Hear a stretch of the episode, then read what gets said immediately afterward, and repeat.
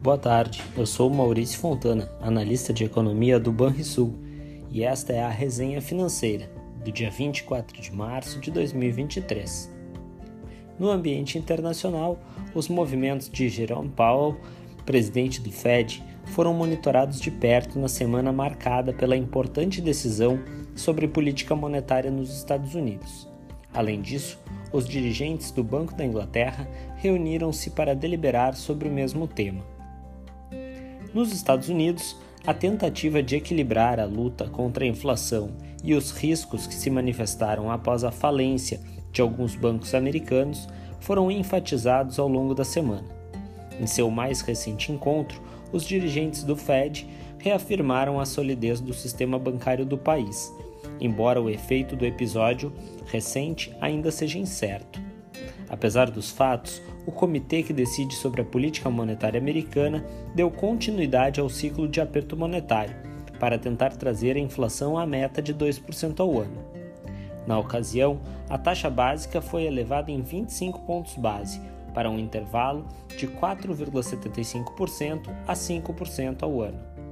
Por fim, a autoridade monetária destacou que permanecerá altamente atenta aos riscos de inflação e indicou que algum aumento adicional talvez seja apropriado, sugerindo que o ciclo de aperto das condições monetárias está perto de ser encerrado. Ainda nos Estados Unidos, a atividade empresarial ganhou força em março, com a recuperação das encomendas pela primeira vez em seis meses, de acordo com dados preliminares do Índice de Gerentes de Compras, o PMI, composto. Na leitura, o indicador subiu para 53,3 pontos ante fevereiro, quando havia marcado 50,1 ponto.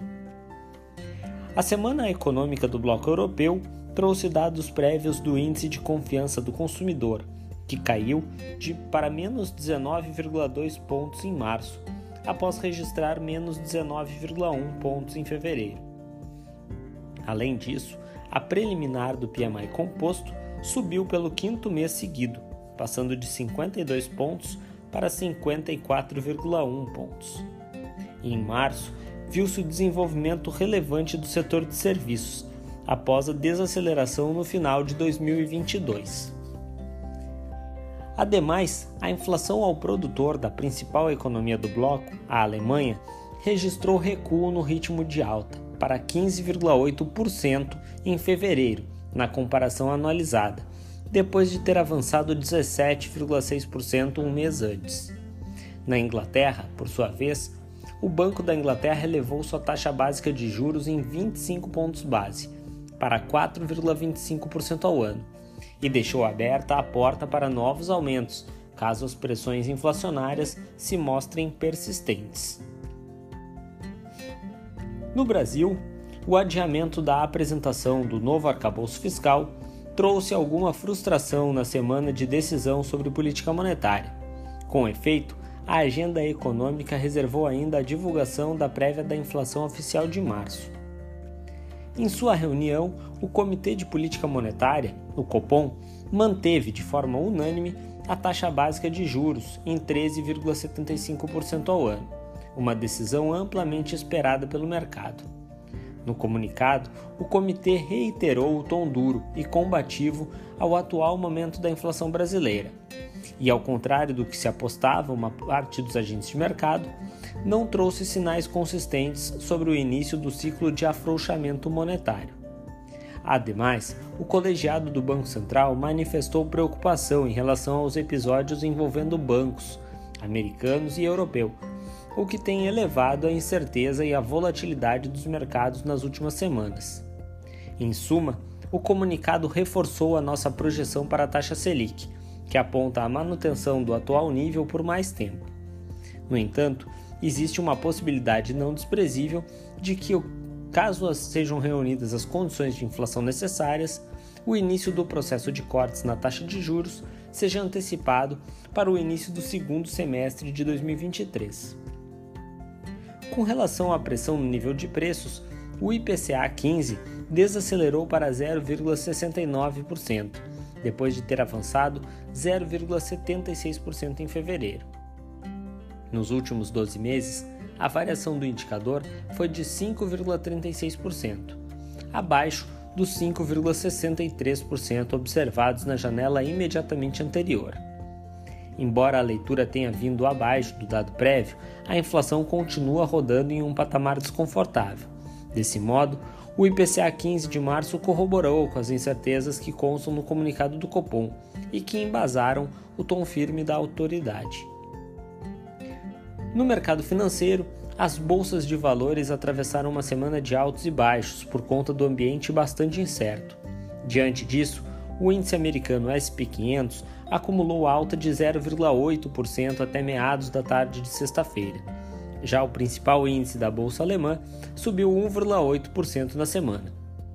Em resumo, a manutenção de uma fala combativa ao atual nível de preços por parte do Banco Central do Brasil fez com que o mercado doméstico apresentasse comportamento mais adverso do que o externo. Com isso, o Ibovespa perdeu o patamar dos 100 mil pontos e tende a encerrar a semana com queda de 2,2%. Já o dólar caiu 0,5% e as taxas de juros de vencimentos mais longos recuaram no mesmo período. Entre as nossas projeções para as principais variáveis macroeconômicas, reafirmamos a expectativa de que o PIB do Brasil cresça 0,9% este ano e 1,8% em 2024.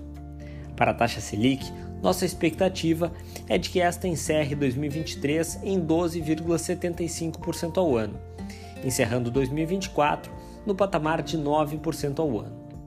Já para o IPCA, nossa expectativa é de que este varie 3,43% em 2023 e 3,99% em 2024. Na agenda de indicadores da próxima semana, destaque na segunda-feira para o relatório Focus, com as variações, com as variáveis macroeconômicas projetadas pelos principais agentes de mercado e colhidas pelo Banco Central do Brasil. Já no dia 28, teremos a ata da reunião do Banco Central, que decidiu pela manutenção do juro. Além disso, nos Estados Unidos, haverá a divulgação do Índice de Confiança do Consumidor de março.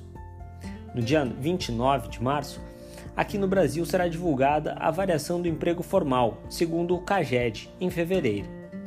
Já no exterior, teremos a confiança do consumidor na Alemanha.